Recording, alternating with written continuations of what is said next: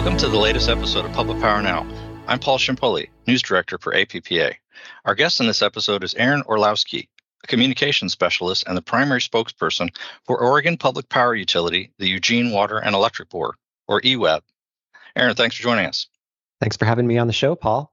Sure thing. So, Aaron, just to get our conversation started, I'm sure that a, a healthy majority of our members uh, who are listening to this podcast know know about your utility. But for those who may not, could you provide a brief overview of the utility?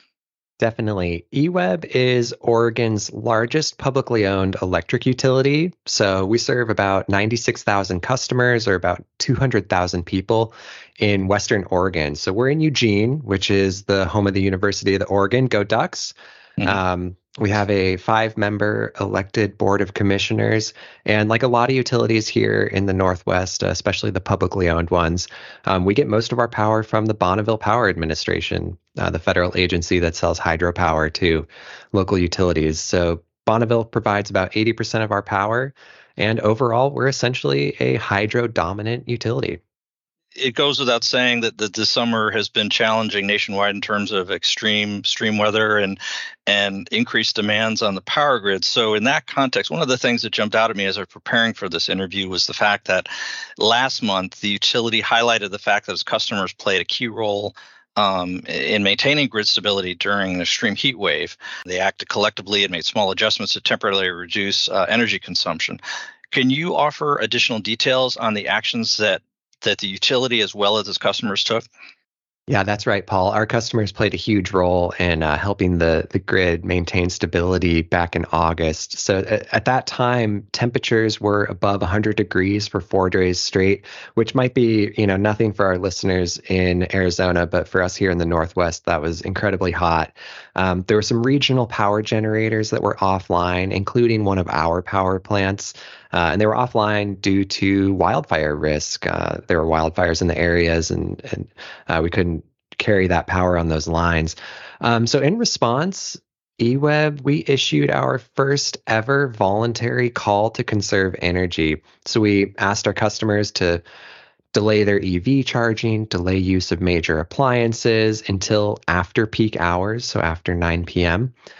And it worked. Uh, we had a tremendous response from our customers. They cut energy usage by about 10 to 15 megawatts, we calculated. Um, so that's roughly the equivalent of 10 to 15,000 window air conditioning units. Uh, and when you think about it, you know, we have 96,000 customers. Uh, so that's a huge response. Um, a significant proportion of, of folks listen to that call to conserve. And what I really want to highlight here, Paul, is that this this response makes us very optimistic about the future. Uh, one of the things that we're looking closely at right now is demand response programs. We don't have any formally right now, but we're in the process of studying what kinds we need to implement in the future. And this this response to the voluntary call to conserve basically gives us hope that you know our customers will will respond enthusiastically when we do start rolling those programs out the, the success of, of what happened last month in terms of your inter, the utility interacting with customers how much i'm just trying to get a sense of how much the groundwork was laid prior to that um, to make it a smooth process I mean, in a sense, we've been laying this type of groundwork for a long time. You know, we really mm-hmm. pride ourselves on the fact that um, our customers have a, a, very positive impression of us overall.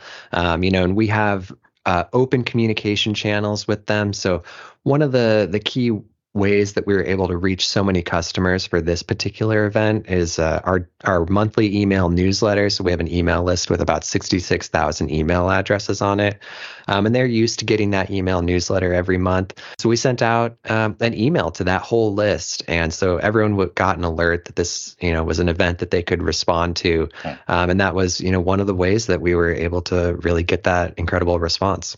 So now you mentioned demand response programs, and uh, again, preparing for the interview, I, I, was I was looking at the utilities integra- uh, 2023 integrated resource planning process, which identified uh, demand response programs as a key element of the utilities' future resource mix. More specifically, um, as I understand it, the utility is going to pursue studies related to DR programs and the potential to incentivize customers to conserve and consume less energy overall. So my question is, how will the utility engage with its customers as it works on these studies, and is there a timeline for their completion? Yeah, I'll talk about the timeline first of all. Mm. Uh, so this the integrated resource planning process that you mentioned. We we just concluded that 2023 report and we published those results, uh, shared them with the community and, and engaged the community on that. And that was the first IRP that we did in a decade. Um, but we're going to do the next one a lot sooner. We're going to do an IRP every two years, which we think is a reasonable schedule to adapt to these really dynamic conditions right now in the in the energy world. But before we get to the next IRP in 2025, we need to finish those two studies that you mentioned. So one on uh, demand response and then one on conservation, because we need to know how much potential is there to conserve in our community? You know, uh, many homes are already fully weatherized and uh, already have upgraded appliances. So, how much more can we do? And then, what types of demand response programs would be the ones that appeal to our customers the most, and, and which ones would be cost effective? So, as we're doing these studies, you know, we'll we'll engage our customers as we always do with really active dialogue. For instance, during the the IRP process, we really had a two stage public engagement process where First, we generated some initial results, uh, and we published those and we asked the community, what questions should we ask in our second round of analysis? And so that was an open engagement process where we kind of, you know, we showed them the first stage and then we invited their participation in the second in the second stage. We also had lots of presentations to our board of commissioners, seven in total, half a dozen town halls, and then we really rely a lot on our local media partners uh, to get the word out as well. So during that IRP process, we had more than 20 stories in the local media, mm-hmm. uh, including a couple appearances on a, a statewide broadcast show that's um, done by Oregon's NPR affiliate. Uh, and then, you know, throughout that process, we got more than 60 written comments.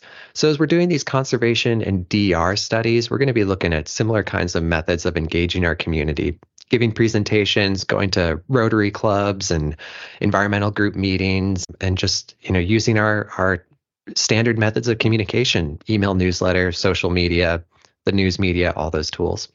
And this underscores the advantage of public power and, and connections to communities. Yeah, we're we are really close to our, our community, and and you mm. know that's they have the opportunity to to come and come to a board meeting which occurs every month like i'm sure is the case with you know many many mm-hmm. public power utilities and they can you know voice their opinions they can learn what our board is learning about and then they can uh, offer comment both at the meeting and beyond okay and and just sticking with the the irp from the 2023 IRP. Other than demand response and the focus on demand response, what would you say are some of the other uh, key takeaways? There were a few. And as I mentioned earlier, you know, the last IRP that we did was 10 years ago. And at that time, we were able to set a policy to offset all future load growth with conservation. And what we learned this time around is that that's not the case anymore. We're going to hmm. need additional resources. Uh, and especially if demand rises dramatically, which looks more and more likely uh, as mm. as the future gets closer. But a few key takeaways. You know, first of all, hydropower is a great fit for us. In the northwest, it's northwest. It's an abundant carbon-free resource, and it's low cost for us as as customers of Bonneville. But we can't really depend on hydropower to grow with us. The you know the we're probably maxed out on the system, and if anything, hydropower is going to be constrained more in the future as precipitation patterns change and runoff patterns change. And then also as the the the constraints on operating hydropower hydropower facilities change with you know regulations related to to protecting salmon. We also learned that new wind farms and new utility scale batteries could be a really valuable supplement to that hydropower base. So you know for us here in the northwest we found that solar wasn't really a good mm. fit for us. And that's not that mm. surprising if you spent much time here. You know, the winters are really cloudy. The winters are when we have our peak demand periods. And solar just doesn't provide a lot of energy at that time. So mm-hmm. our modeling analysis software selected wind. And, you know, by the time we get enough wind to meet our winter needs, we don't really need solar for any of those summer needs. So mm-hmm. those were a couple of the the other lessons. And then a big one that we learned as well was that if demand rises dramatically, we're going to need to look closely at some zero carbon on demand resources. Now, just wanted to circle back to one element of what you just discussed. As you know, there's been a fair amount of news in terms of projects that involve pairing um, storage with solar resources. So this may be too early to to comment on, but I mean, in terms of wind and storage, is would those be separate, or is there some possibility they might be paired together, or is it too early to say? Well, we looked at kind of two options, and, both are viable for where exactly that battery storage could be mm-hmm. sited. Mm-hmm. You know, one option is really adjacent to the wind farm, um, okay. and so that that's you know kind of a, a, wind and solar pairing project. Another option that has its own uh, appeal is to site the storage it, near the customers, like in town somewhere, maybe at a substation or something like that. And there's, you know, there's benefits and drawbacks to both. And, you know, for us, it's probably a little too early to say which of those would be better, but those are definitely two options that we're looking at. Okay, so just to clarify, you, you meant uh, wind wind plus storage is one option. Right. Yeah. Okay. Okay, great. So, so with respect to zero carbon, which you touched upon, when when EWEB released modeling results showing a potential need for zero carbon on-demand resources such as small modular reactors, how did the community respond, and how did the utility in turn respond to that? Yeah, thanks for asking this, Paul. So, so mm-hmm. we had some modeling results that showed that you know if demand rises dramatically, then these on-demand zero carbon dispatchable resources become more important to to meet that demand. Uh, and that demand could rise more dramatically for a few reasons. One of which is to meet resource adequacy requirements. You know, here in the Western US, utilities are looking at joining the Western Resource Adequacy Program, which would require them to have a buffer on top of their peak needs. And so if that happens, then, you know, those on-demand resources could become more important. So we shared these results with the community and the the on-demand zero carbon or low carbon resources that were included in our modeling analysis were small modular nuclear reactors uh, and biomass. And there's a very vocal group here in Western Oregon that opposes nuclear. So we heard from them. They testified to our board of commissioners, expressed their their uh, concerns about that resource. And what we kind of realized is that there was a disconnect mm. between where we are in the planning process and where the community thinks we are. Mm. So, and this was something that we needed need to to continue to emphasize. You know, that some members in the community were worried that we would essentially be building a nuclear power plant tomorrow, and that's just mm. not the case. Mm-hmm. Um, you know, our modeling results showed that potentially we could need small modular nuclear around 2030, which is the soonest that it might become available. But those are just modeling results. You know, mm-hmm like many utilities in, in public power, we're a very analytically driven organization. So we ran the numbers, we did the math, and we shared those results with the community. And now we need to be clear about what this means and that we actually need to develop another separate process to really go about procuring these resources. Like we don't we can we're not in the position to do that yet. And thankfully we do have some time. You know, the the soonest we might need new resources is 2026. So we have a little bit of time to to continue working on this. It's clear up until this point of our conversation that that overlaying a lot of what we're talking about is utilities' success with engaging with with community members. So my last question, I just kind of wanted to to wrap up with, you know, strategies if you could elaborate on strategies that eweb utilizes to connect with customers and could you offer specific examples sure paul so you know, here at EWEB, we really take a multi-channel approach to connecting with customers. Um, so that means one pillar of that is the the news media, social media, email newsletters, all those sort of direct outreach materials where we can educate customers on what's happening. We also frequently take comment, you know, via various comment cards and comment forms on our website. That's how we were able to collect all those comments for for the IRP.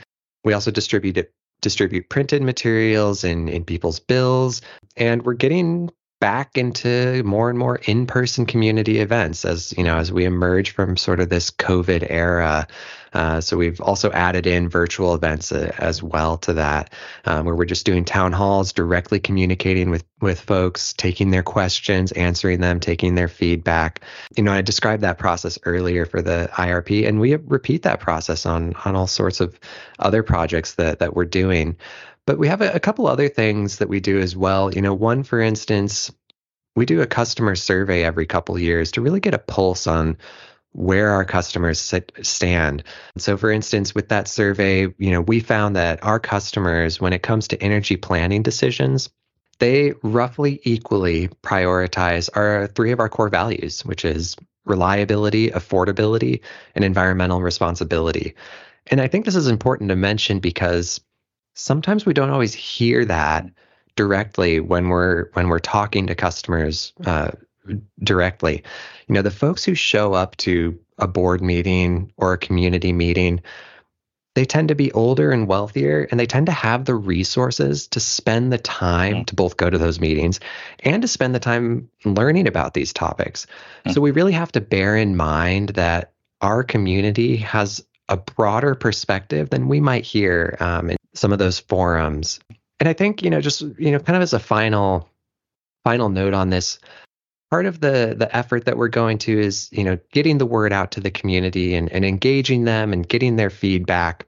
We also need to, you know, really focus on what kind of story we're telling something that's become really apparent is that we still need to be reminding people that we're publicly owned and i'm sure this is mm-hmm. the case with different public power utilities you know across the country you know we just we need to remind our customers that there are no shareholders there's no investors no one's mm-hmm. profiting mm-hmm. off of their bills and we just have to keep emphasizing emphasizing that message and also anytime that one group of customers asks for a subsidy or a new service they're really asking their neighbors to pay mm. for it. So we kind of have to have this equity lens to make sure that people understand that we're sharing all of these costs together. And then lastly, you know, something that's really important as we're, you know, kind of going through this energy planning process and figuring out what kind of energy future we're going to have, uh, we need to tell a really cohesive story. The transition to our low or zero carbon decarbonized energy sector is not going to be easy. Mm-hmm. you know utilities have done such a good job with reliability. You know every time someone flicks on a light switch it just seems like magic that that this happens and they barely even think about it. And so they almost think that our job is easy. Of course we know it's anything but. We know it takes a lot of work to continue to deliver that reliability and we need to emphasize to our customers it's going to take a lot more work and it's going to be challenging for us to, you know, continue to deliver that reliability even as we decarbonize. You know, the future will not be like the past. Demand is rising and we need to to work together with our customers to address these challenges. Real quick, I mean, it strikes me the more I talk to APPA members such as EWEB you know, using IRP planning as an example, that, that we're in an age more than ever of, of trade offs in terms of resources, right?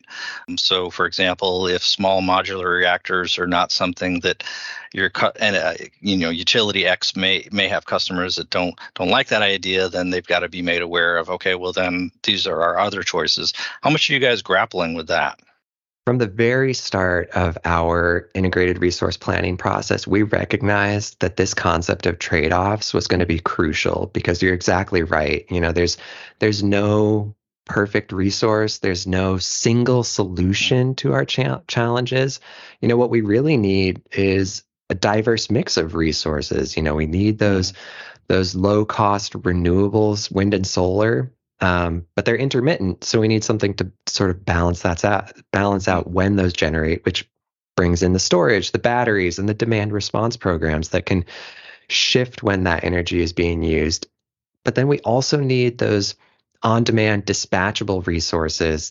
You know, maybe it's nuclear, maybe they're the advances in in geothermal um, mm-hmm. will provide that ability, but something that can get us through those extended periods of high demand. Here in the Northwest, it's usually a winter cold snap. Mm. In other parts of the country, it may be an extended heat wave.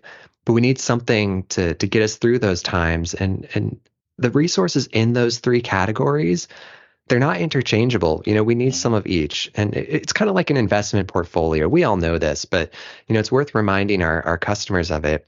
I mean, we all know that one guy who got Apple stock 20 years right. ago and is like a multimillionaire yeah. now. But right. that's the exception, not the rule. Yeah. Like we need that diverse portfolio of resources to get us through this energy transition. Aaron, well, thanks so much for taking the time to speak with us. It's been really informative conversation, and uh, given everything that that's on the utilities plate, I would love to have you come back as a guest sometime in the next, you know, six months to a year to kind of revisit these and other topics. Thanks, Paul. Yeah, I'd love to come back as well. And thanks for having me on the show. Sure thing, Aaron. Thanks for listening to this episode of Public Power Now, which is produced by Julio Guerrero, graphic and digital designer at APPA. I'm Paul Ciampoli, and we'll be back next week with more from the world of public power.